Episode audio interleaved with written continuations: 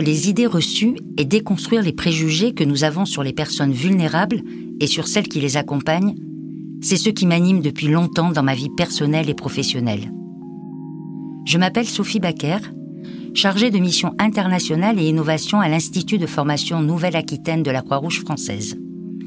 Et je suis heureuse de vous retrouver pour le premier épisode de cette nouvelle saison de Clichés, le podcast de la Croix-Rouge française et Louis Média.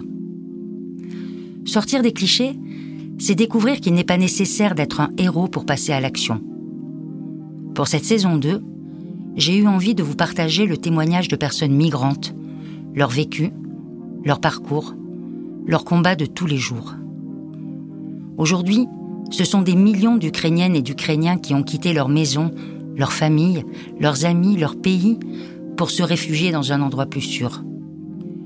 Ils sont partis pour fuir l'horreur et l'insoutenable, souvent avec une simple valise contenant toute une vie. Ils arrivent à nos frontières ou dans nos gares, épuisés et sans repère. Tous les jours, des volontaires et des salariés de la Croix-Rouge française, dont vous entendrez les témoignages, sont présents pour les accueillir, les accompagner, les soutenir, les orienter. Ces récits viennent nous rappeler que toutes ces personnes sont comme vous et moi, parfois vulnérables et impuissantes face aux événements, et parfois elles déplacent des montagnes en s'engageant pour elles et pour les autres. Dans ce premier épisode, nous allons découvrir Anastasia Griff. Elle a 30 ans et vivait à Kiev. Le 24 février 2022, sa vie a basculé. Pour la première fois, elle a croisé des gens armés et entendu le bruit des bombes. Alors, pour elle, a commencé le chemin de l'exode dans un train bondé et sans lumière. Après un passage en Pologne, elle est aujourd'hui à Berlin. Quand je pense à ma vie avant la guerre, j'ai l'impression de parler d'une personne différente, euh, en fait. Um, avant la guerre, j'étais commerciale dans la mode, j'avais beaucoup d'amis, je sortais tout le temps, je faisais du yoga, euh, je m'intéressais beaucoup à la photo. Je faisais des plans voyage, euh, de vacances pour l'été. Une vie ordinaire, quoi. Je faisais la fête, je profitais de la vie au maximum. Mais tous mes projets se sont effondrés en un instant.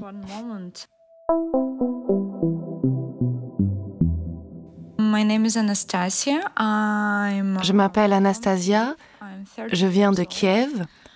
J'ai 30 ans et je vais vous raconter comment j'ai quitté mon pays.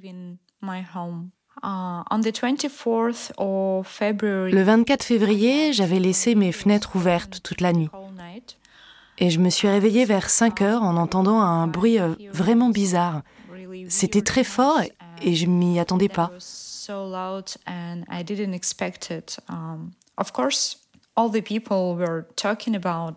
Bien sûr, tout le monde parlait de la possibilité d'une guerre. Mais pour moi, personnellement, c'était pas réaliste. Uh, Quand j'ai entendu ce bruit, j'étais totalement seule dans mon appartement, dans mon lit, et j'ai passé 30 minutes à regarder toutes les infos que je pouvais trouver sur les réseaux sociaux, uh, juste pour comprendre ce que c'était. Uh,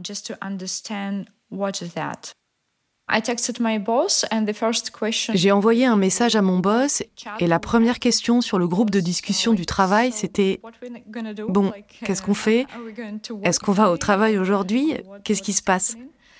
et on a décidé qu'on n'irait pas travailler, qu'on attendrait que le gouvernement nous donne des infos et on nous a conseillé de rester chez nous.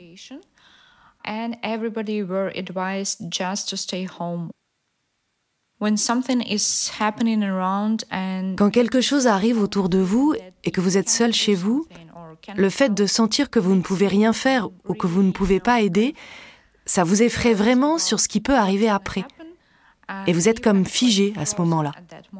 Donc le premier jour, j'étais complètement figé.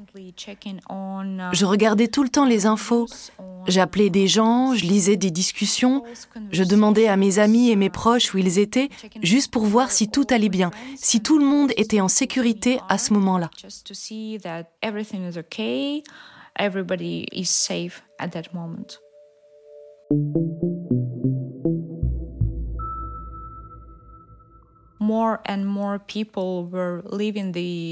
De plus en plus de gens quittaient leur maison.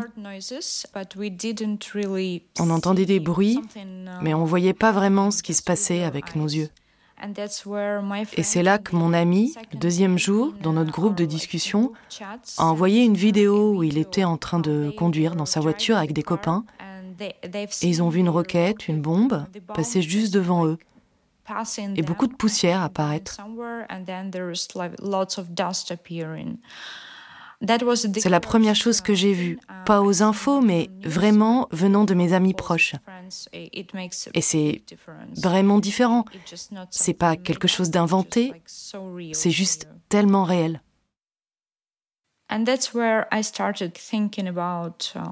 Et c'est là que j'ai commencé à me demander si je devais rester ou faire mes valises et partir. Uh, et une de mes amies est rentrée chez elle. Elle a une maison au centre du pays. Là-bas, il n'y a pas d'usine ou de base militaire. J'ai pensé que ça pourrait être assez sûr parce qu'il n'y a aucune chance que quelque chose s'y écrase. Donc je suis allée là-bas.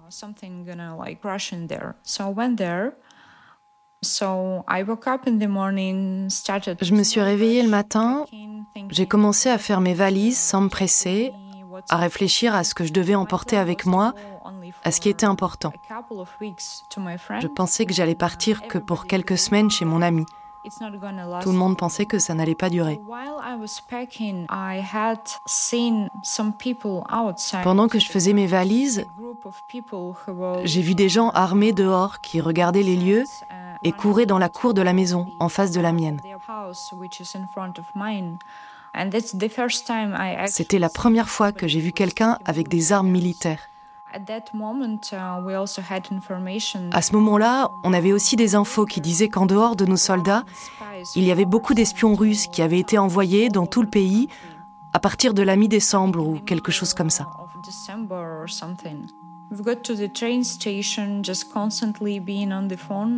Je suis arrivée à la gare.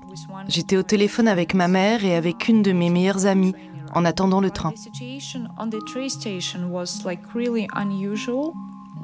Mais à la gare, la situation était vraiment étrange.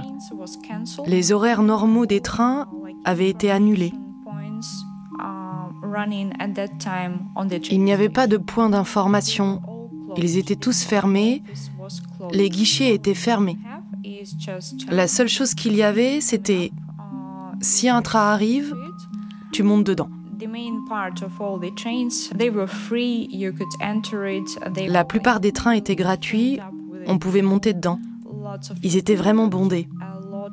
Plein de gens qui emportaient plein de choses.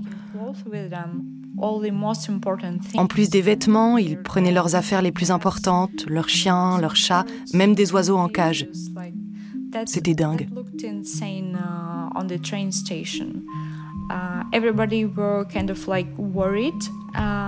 À la gare, tout le monde était inquiet. Mais en même temps, il n'y avait pas de désordre. En fait, on essayait de rester calme, silencieux, parce que ça n'aurait servi à rien de faire du bruit. On devait vraiment faire attention à ce qu'il se passait dehors.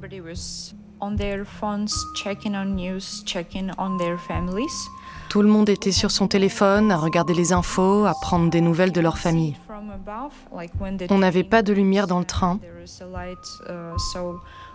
C'est pour éviter que les drones russes puissent voir quelle direction prend le train. Aucun train n'était allumé. Il devait être minuit. On entendait du bruit, des coups de feu et des gens qui couraient pour essayer d'attraper un train.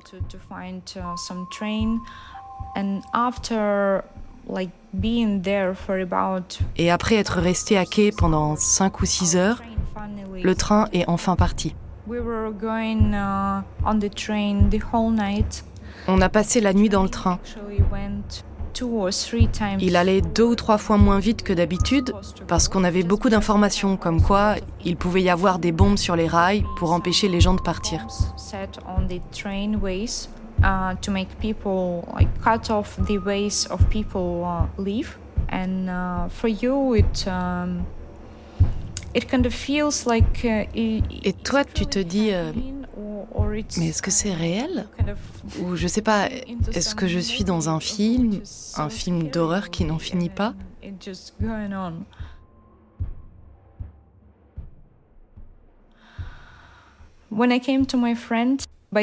Quand j'ai retrouvé mon ami après le train, j'étais dans une famille vraiment sympa.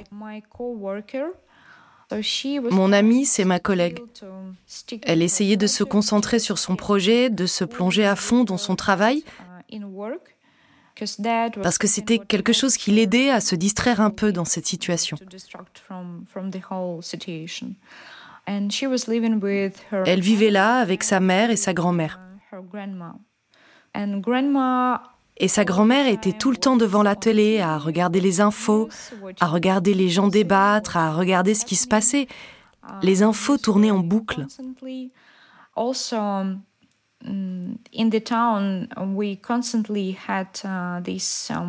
Dans la ville, on avait tout le temps cette alerte aérienne quand il pouvait y avoir une menace de bombardement. À ce moment-là, tout le monde devait rentrer chez soi ou se cacher quelque part dans un sous-sol ou quoi que ce soit de protégé. Et c'était comme ça en permanence. Ça pouvait arriver quatre ou cinq fois par jour, tous les jours.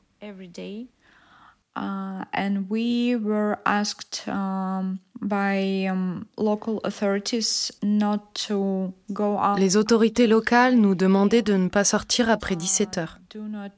Il ne fallait pas allumer la lumière dans la maison après cette heure-là. On pouvait allumer la lumière que si on fermait vraiment bien les rideaux et, et tout.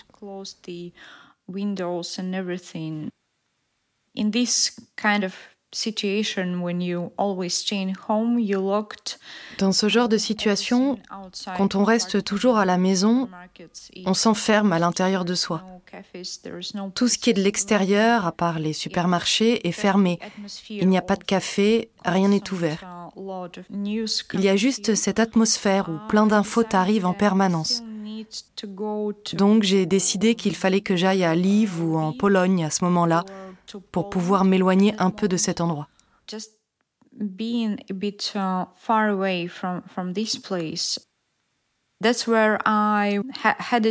C'est là que j'ai discuté avec Senia et je lui ai simplement demandé comment elle allait, où elle était, si elle était en sécurité et ce qu'elle prévoyait de faire. Senia est une bonne amie à moi. Elle m'a dit qu'elle était chez une amie en Pologne depuis une semaine et qu'elle allait sûrement partir à Berlin.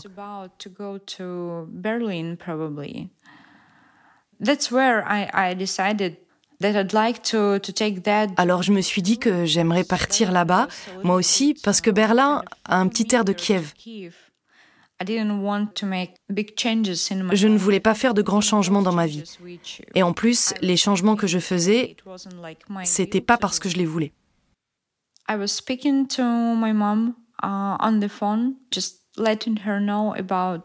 J'ai appelé ma mère pour la tenir au courant de ce que j'allais faire. Et ouais, elle était d'accord avec ça. Je lui ai demandé si elle voulait y aller elle aussi, parce que c'était tellement dangereux et on ne sait pas ce qui peut se passer le lendemain. Et dans cette atmosphère d'incertitude, je voulais vraiment qu'elle vienne avec moi.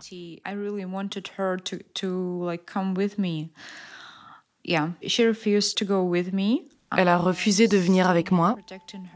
Elle est restée pour protéger sa maison.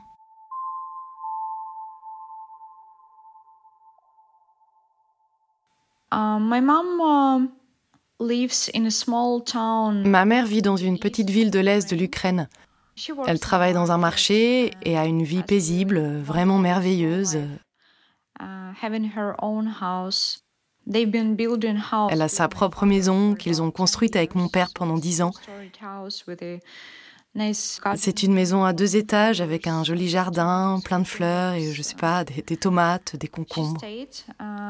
Elle est restée pour son copain, elle est restée pour son travail. Mais elle a accepté et m'a donné son accord pour que je parte. Je n'étais pas du tout prête pour ça. J'avais que des vêtements décontractés pour la maison, pas des trucs chauds, pas de veste ou quoi. Je n'avais qu'une seule paire de chaussures qui était sur moi d'ailleurs.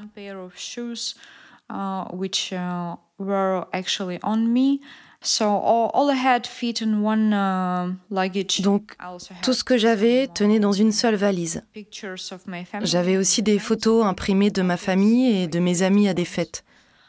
Il y avait un carnet que j'ai utilisé comme mon journal intime à ce moment-là, parce que j'avais besoin de rassembler toutes mes pensées et de réaliser ce qui se passait. Et ça m'a vraiment aidé de tout écrire, de, de libérer ça, de l'exprimer. I packed.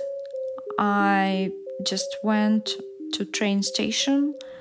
J'ai fait mes valises, je suis partie à la gare et j'ai attendu que n'importe quel train en direction de l'ouest de l'Ukraine arrive.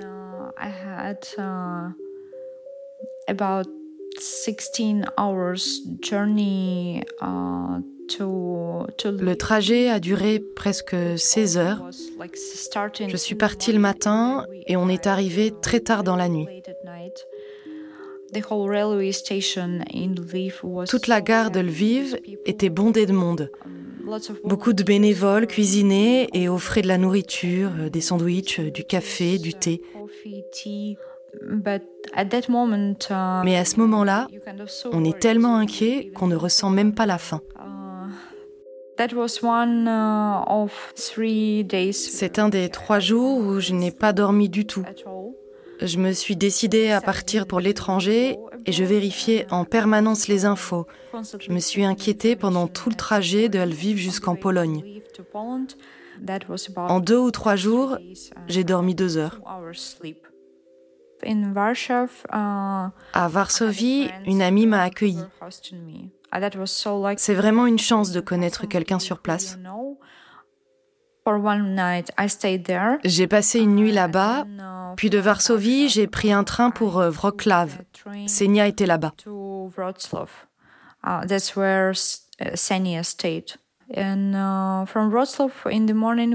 Et à Wroclaw, le matin, on a pris un train, on a avalé un café, et je crois qu'il a fallu 4 ou 5 heures pour arriver à Berlin.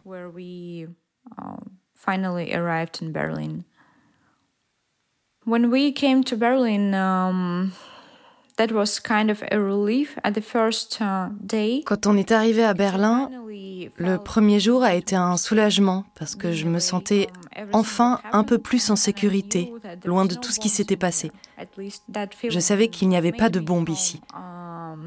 Au moins, ce sentiment m'a calmé. Mais voilà, je suis déjà venue à Berlin auparavant, j'aime cette ville et sa vitalité. Mais il y a une grande différence entre le fait de venir à Berlin en tant que touriste, en vacances, et de venir en tant que réfugié.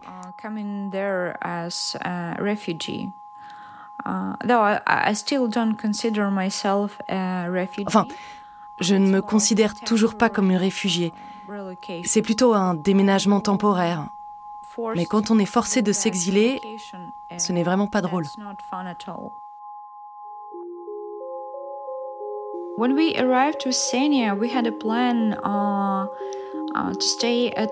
Quand on est arrivé avec Senia, on avait prévu de rester dans un des hôtels qui offrait des nuits gratuites pour les personnes qui avaient fui à ce moment-là. Mais l'hôtel était déjà plein et on n'avait pas d'endroit où aller. Alors j'ai envoyé un message dans un groupe Telegram Berlin aide l'Ukraine. Uh, uh, une des filles qui m'a répondu était une étudiante française et qui vit actuellement à Berlin.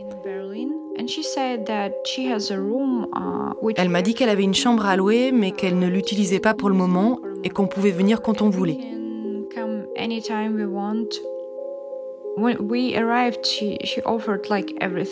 Quand on est arrivé, elle nous a tout offert.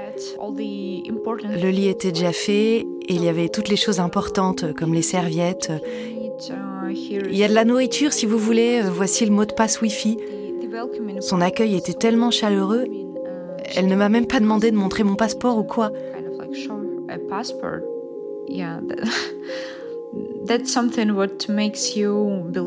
C'est le genre de choses qui vous fait croire qu'il y a beaucoup de gens bien. Et avec euh, Senia, on a eu tellement de chance de la rencontrer. Uh,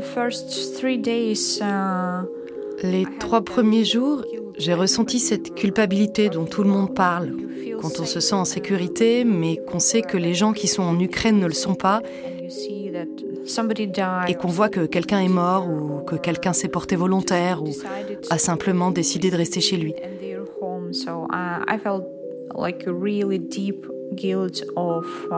Donc j'ai ressenti cette culpabilité vraiment profonde de ne pas être à Kiev. Ma mère me manque beaucoup. Je sais qu'on a toutes les deux pris nos propres décisions, elle de rester et moi de partir pour l'instant.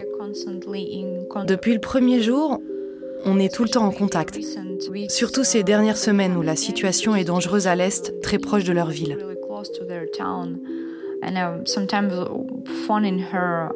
Et parfois, je l'appelle pour lui demander comment elle va et elle essaie toujours de rester positive en disant genre euh, Oh ouais, ça va. Et genre euh, Regarde le chat en mettant euh, l'appel en vidéo, en me montrant les chats qui jouent au soleil quelque part. Mais à part ça, parfois j'entends du bruit et elle dit quelque chose du genre Oh ouais, on a entendu des bombes, bah, elles sont loin. Ouais, il y a un truc, mais, euh, mais c'est déjà fini.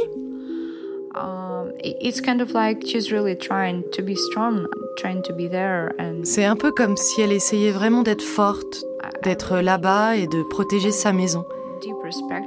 J'ai vraiment un profond respect pour ça, même si elle me manque beaucoup, surtout les soirs, quand je pense à toutes les choses qu'elle a faites pour moi et comment elle m'a élevée.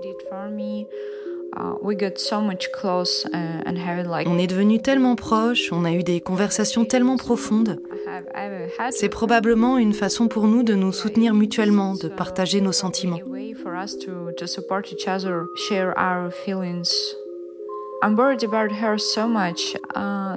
Je m'inquiète énormément pour elle.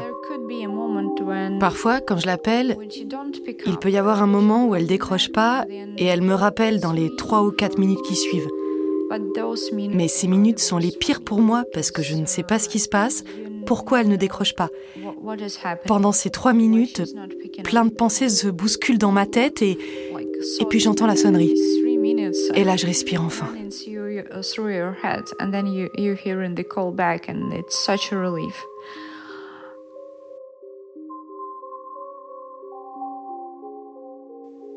Recently, we started um, like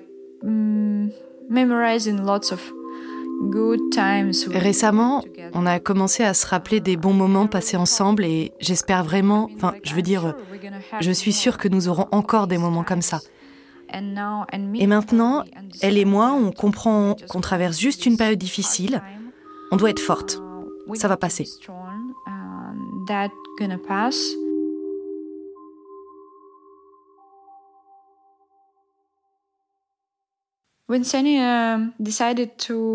Quand Senia a décidé de rentrer chez elle en Ukraine, j'étais un peu perdue. Il était hors de question que je dise euh, non, tu devrais pas faire ça. Et je sais qu'à un moment donné, euh, elle, elle était si forte. Moi, j'ai eu le sentiment que je n'aurais probablement pas le courage de faire la même chose. Mais le sentiment d'être en sécurité, de ne pas être bombardé et tout, euh, c'était plus fort que moi. Au moment où je lui ai dit au revoir et où je l'ai laissé au train,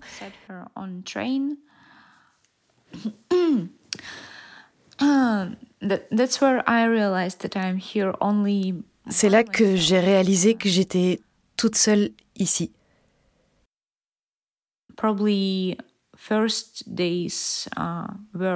Et les premiers jours ont probablement été les plus durs. J'avais toujours cette fille française et ses colocs. J'avais ma famille à la maison. J'étais toujours en contact avec mes amis, mais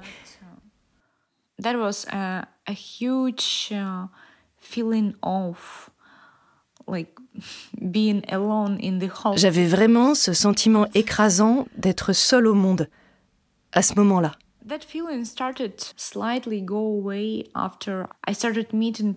Ce sentiment a commencé à s'estomper un peu quand j'ai commencé à rencontrer des gens ici. Des réfugiés ukrainiens ou juste euh, de nouvelles personnes du quartier, les amis de mes colocs qui essayaient tout le temps de me soutenir, me proposer d'aller au parc ou à un événement, à un concert. Au fur et à mesure, c'est comme si euh, on revenait lentement à la vie. Et c'est difficile et ça ne se fait pas tout de suite de se remettre et de revenir à ce qu'on avait avant. Euh, quand je pense, par exemple, au genre de fille que j'étais, à presque toutes les choses que j'avais l'habitude de faire, c'est revenu. Uh, Maintenant, je cherche du travail, mais euh, j'ai en quelque sorte euh, repris ma routine habituelle avec euh, les cours de yoga et j'ai recommencé à écouter de la musique, à avoir un appétit normal.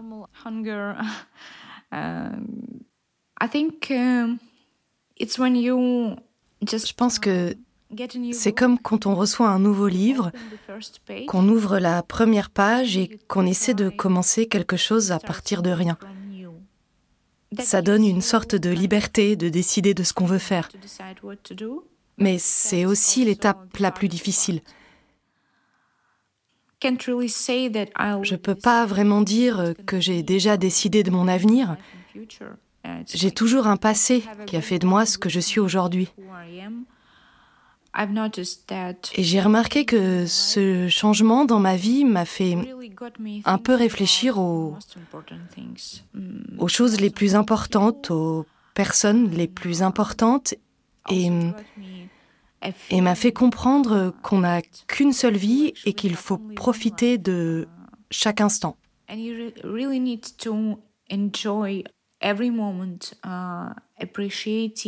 Savoir euh, apprécier chaque chose de tout ce que vous avez et toutes les personnes que vous rencontrez sur votre chemin, savoir apprécier le passé que vous avez et vivre avec.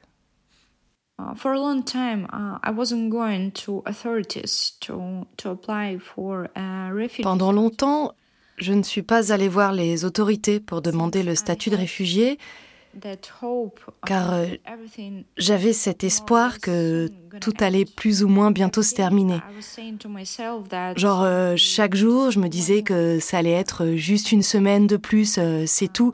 Peut-être un jour de plus et, et c'est tout. Mais la situation ne changeait pas.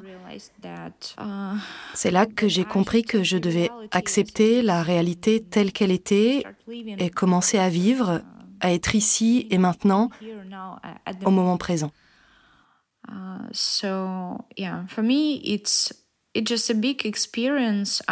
Donc pour moi, c'est juste une grande expérience que je vais vivre. Je ne sais pas quand elle va se terminer, mais je sais que pour l'instant, je suis très reconnaissante que Berlin soit un endroit si sûr pour moi.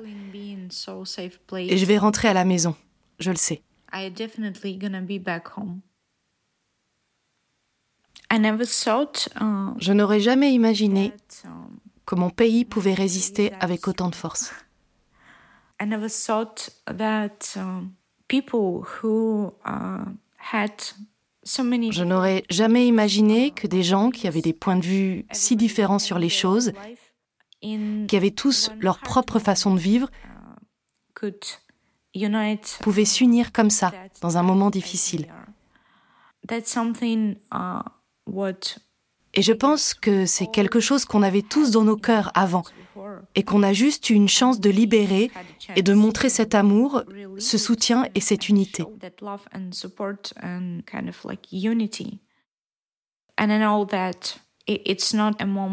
Et je sais que c'est pas un moment qu'on oubliera dans un an ou deux.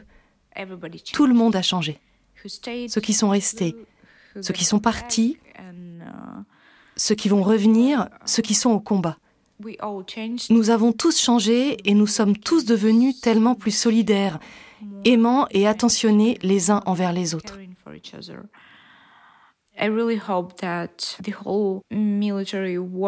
J'espère vraiment que le combat militaire s'arrêtera le plus vite possible pour plus que personne ne meure.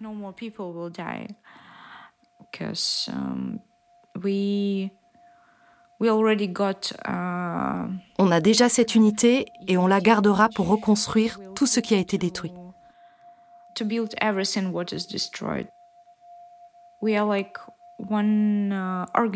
On est comme euh, un même organisme et, et je veux vraiment que cet organisme vive sans stress, sans guerre, sans bombes. Parce que le potentiel de chacun est énorme, lumineux, et il doit être dirigé vers les bonnes choses.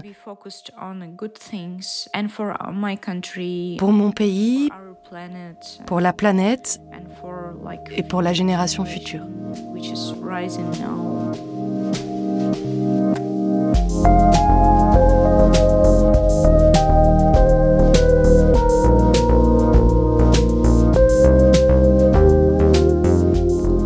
Venez d'écouter le premier épisode de la saison 2 de Cliché, un podcast produit par la Croix-Rouge française et Louis Média. Elsa Berthaud a fait le montage de cet épisode et a aidé à la coordination. Nicolas Vert en a fait la réalisation et le mixage. Marine Kéméré en a composé la musique. Manon Eugel a réalisé l'interview d'Anastasia Griff, dont la voix a été doublée par Marie-Bénédicte Cazeneuve. L'illustration est de Lucie Barthe de Jean. Dans le prochain épisode, vous entendrez Alison Kelly.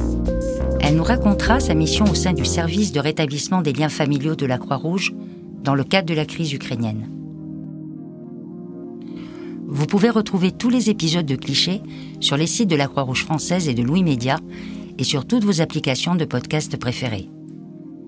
Pour en savoir plus sur les actions de la Croix-Rouge française, rendez-vous sur le site croix-rouge.fr. À très vite!